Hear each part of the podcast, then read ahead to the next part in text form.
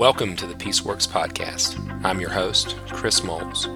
I'm a pastor and biblical counselor who helps churches and families confront the evil of domestic violence and promote healthy, God honoring relationships.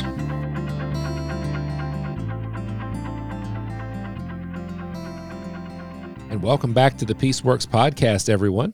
On today's episode, we're going to be talking about surrender and how surrender is an important part of the Peaceworks process and Men of Peace. But before we jump into that content, I want to take just a few moments to remind you of Men of Peace. At the time of this recording, it's Domestic Violence Awareness Month, and many folks are learning and interested and seeking help in areas of their life when it comes to abuse, harm, care, and, and change. And Men of Peace may be a great option for anybody who, first of all, has identified themselves as abusive, uh, or for a people helper who is helping, working alongside, and confronting someone who has been abusive. Men of Peace is an online digital course that takes all of my past material in working with men from a biblical perspective and puts it in one easy to use, self paced course that's designed first to teach you how to build your own shepherding team and accountability, and then walks you through the process of change uh, with a gospel centered perspective. So, if you want to know more about Men of Peace, you can go over to menofpeace.org, and there's a frequently asked questions page, there's videos, there's explanations, uh, all kinds of resources to help you understand how this course can help you as a people helper or as an individual who's been committing acts of abuse.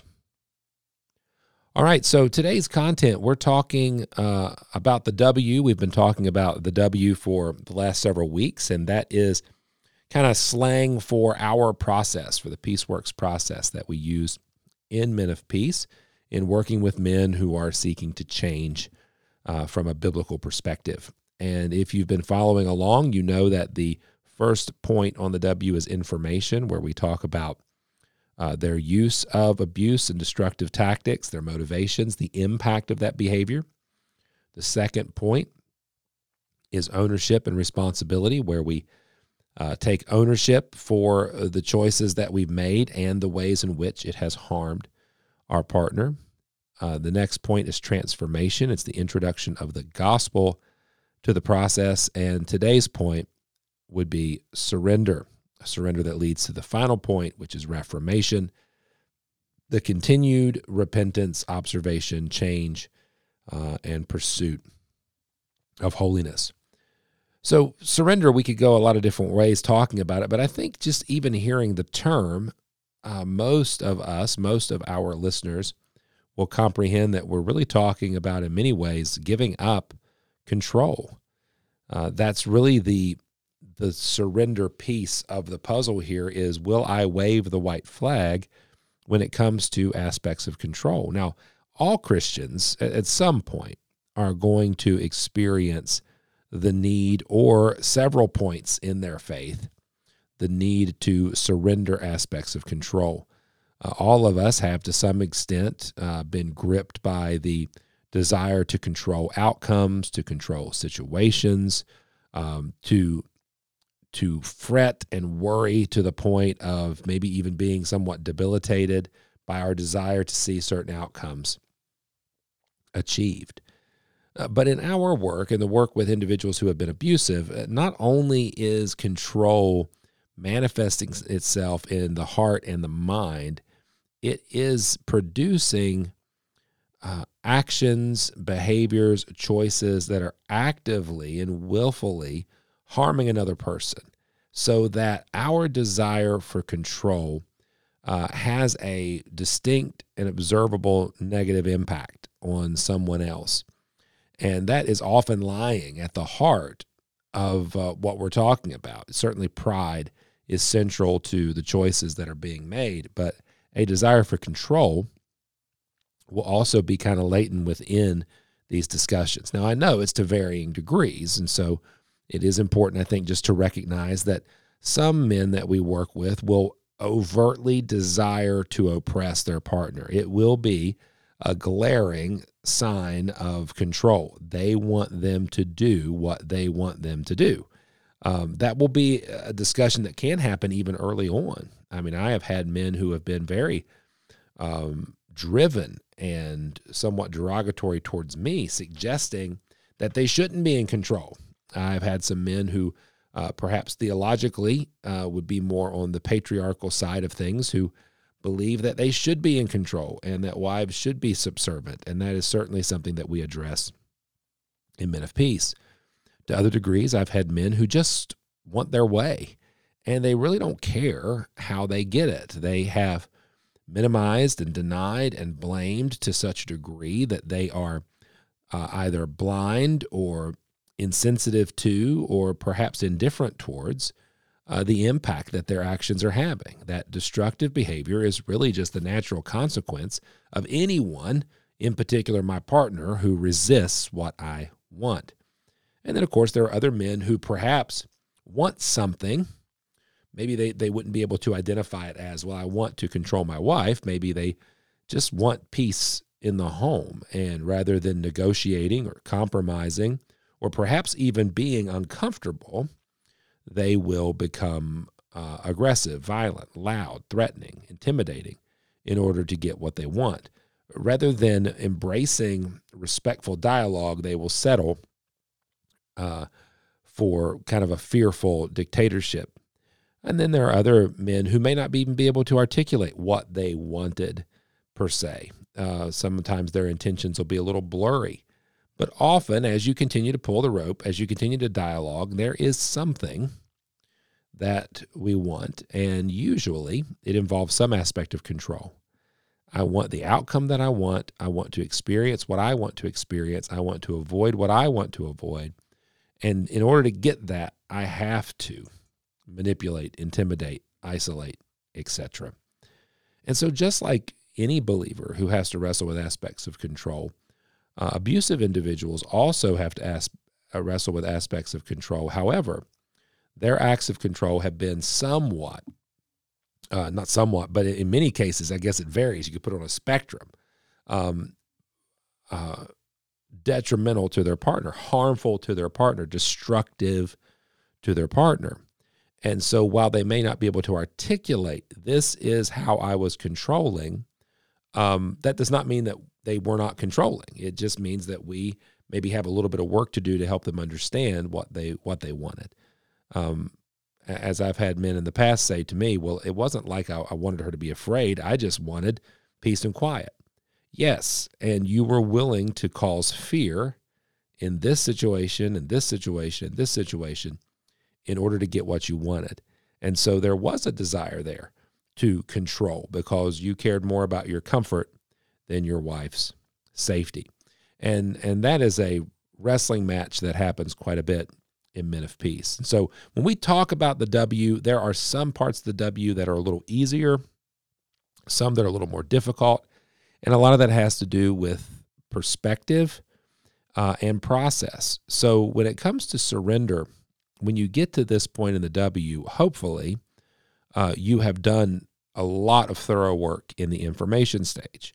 Hopefully, you have done a lot of thorough work in the ownership stage. Hopefully, you have done a lot of thorough work in the transformation stage because you can't really have surrender. You can't really have someone embracing the idea of, you know what, I want to be fully controlled by the Holy Spirit. I want to be surrendered to Christ's word. I want to submit to the authority of the church. If they have not acknowledged their sinful choices, owned them and taken responsibility for them, placed them at the foot of the cross, accepted the subsequent consequences that come from that sin. It's very hard then to say, Yes, I want to be a person of surrender if you have attempted to control the entire process throughout Men of Peace. And that's even something that may be said, you know, during our conversation. You know, hey, John, or hey, Bill, uh, whoever we're talking with. You know, it's difficult for me to believe that you're ready to embrace this concept of surrender, like you said in your homework when you have attempted to control every aspect of the process up to this point. You continue to change our meeting times. You continue to, you know, add content as if the content you're wrestling with isn't enough, but it needs your interpretation. Uh, you continue to reframe everything that I say, and here's some examples of that. And so that's not an example of surrender. That's more of an example of continued control.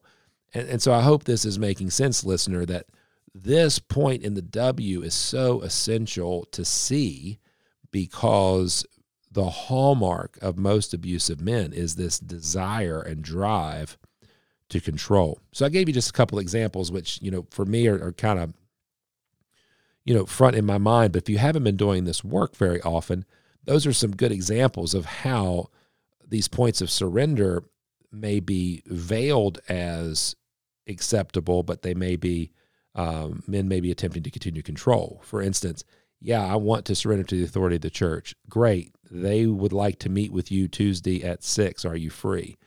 Yes, but I would rather come at eight. It's going to be a little, you know, rather than just saying, yes, I am free, there's an attempt to change the time, change the date, cancel at the last minute, reframe the discussion. Like, uh, yeah, I know that we want to talk about these acts I've done against my wife, but I also want to make sure that we're going to get marriage counseling. So when are we going to start that? The continual reframing moves us away from the the need for surrender, right? And into this world of um, fighting for control, which the abuser is a master at. So keep them. All I'm saying is keep the main thing the main thing. Uh, many helpers get to this point in the W and they feel good because there's been an acknowledgement of wrongdoing. There's been a seemingly willingness to own the wrongdoing. There's been acknowledgement of at least the propositional aspects of the gospel. But when it comes to the nitty gritty, to the rubber meeting the road type of discussion, there is a I will surrender if, I will surrender but, or I will surrender in part. And uh, those are giant red flags to go back to the gospel to remind the client, counselee, or person we're working with who's really in control. And, and that is a, a interesting theological discussion that often happens at this point. Am I willing to let God be in control? Now, so many men that I work with who claim to be Christians uh, will uh, espouse, they will talk theologically. They're not afraid many of them to use doctrinal positions. And um, quite frankly, just if we can be completely honest on this podcast, the tribe that has been kind of the most frequent um, user of, of Men of Peace has been in more of the Reformed tribe. Now, we have Pentecostals and Nazarenes and Baptists and different folks. But among my Reformed friends, which makes up the largest part, I believe, of participants, it is ironic to see a real passion for certain doctrinal positions, such as the sovereignty of God, and a practical theology that doesn't match. A practical theology that says, well, honestly, you know, I, I believe God's in control, but I actually control everything. And that is where this wrestling match of surrender comes back to don't tell me, show me. Don't just tell me what I want to hear show me, describe for me, help me see your plan for giving up, for letting go of control, for allowing God to be um, in control. What does it look like for a believer who wants, a person who once abused their partner, is placing their faith in Jesus, and is now full of the power and the presence of the Holy Spirit, surrendered to the sufficiency of Scripture, what does that look like? How is that lived out? Those type of discussions are essential as we get into the practical, you know, kind of nuts and bolts of what is a surrendered life. And if you're not willing to kind of give up, you know, your big rocks, your heavy burdens of I have to control my partner, I have to be the head of the house in a domineering way, I have to get the things that I want, I have to be fulfilled in the following ways. Then change is really unlikely in the long term. In fact, if you go through the first three points of the W and you simply acknowledge your sin, own what you have acknowledged, ex- accept it, or, or at least given a head nod to the propositional aspects of the gospel, but you're not willing to give up your pride for humility. You're not willing to give up your control for service. You're not willing uh, to give up your domineering domination, right, for instruction. Then has the gospel really taken root? Has the gospel really affected change? Because my fear is once we get to the final piece, you're going to walk temporarily in conformity with what you're being asked. But the long term directional change of your life, the observable fruits of repentance, are going to begin to fade as the original fruit of sin is going to return. So it's necessary that, yes, you acknowledge, yes, you own, yes, you surrender, you take that to the cross itself. Let Jesus be the centerpiece of your hope and your life. Surrender to the power and the presence of His Spirit. Surrender to the sufficient instruction of His Word. Surrender to the authority and the position of people in the church who love you and want to disciple you. And yes, even surrender the rights and privileges that you think you have for the direction of the Lord Jesus Christ. So that when we hear instruction moving forward, right? So think about the difference. So when we start processing passages of Scripture, such as uh, Ephesians chapter 5. So I'm reading Ephesians 5 and I want to be the head of my house. Christ is the head of the church. And I am not surrendered. I've not given God control. I'm going to try to help God, right? I'm going to be his right hand man. What ends up happening is I end up making him my right hand man as I bowl over my family in a faux type of headship. But what if I'm surrendered to the power and the presence of the Holy Spirit? What if I'm surrendered to the sufficiency of His Word? What if I'm surrendered to a group of men who are holding me accountable and discipling me? Will I interpret passages like Ephesians 5 differently? Will I be called into servant leadership graciously? Will I be confronted when I don't conform with the way Christ has called leaders to lead people to use power and privilege? I think so. I think change is much more likely when surrender has taken place. I think reformation without true heart surrender, without the power and transformative nature of the gospel, without ownership and responsibility, without understanding, I think reformation is simply behavior modification and is often engaged in by abusers and perpetrators of abuse so that they can quickly move through the process and get back to normal. Normal, what was normal, is not good. We want to abandon normal and we want something new. And your partner will not be safe, right? If you simply restructure what was before the process rather than completely abandon, radically amputate, and move forward with something new, generated by the Spirit informed by his word, evaluated by his church, and, in, and engaged by the person. I hope that was helpful. Surrender is a big piece of the process, whether you're using the Men of Peace material or if you're simply counseling somebody who has been abusive in the past. This is an essential piece.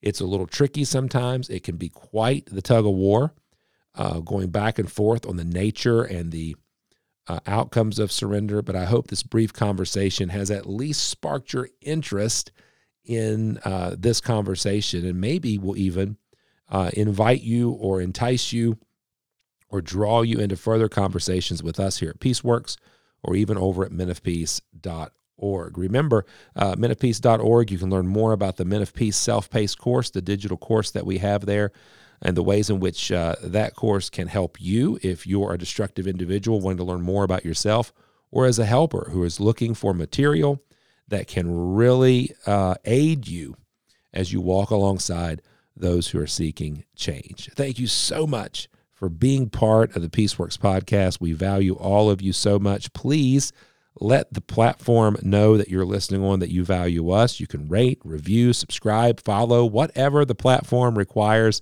uh, to do, just let them know that you value the Peaceworks podcast.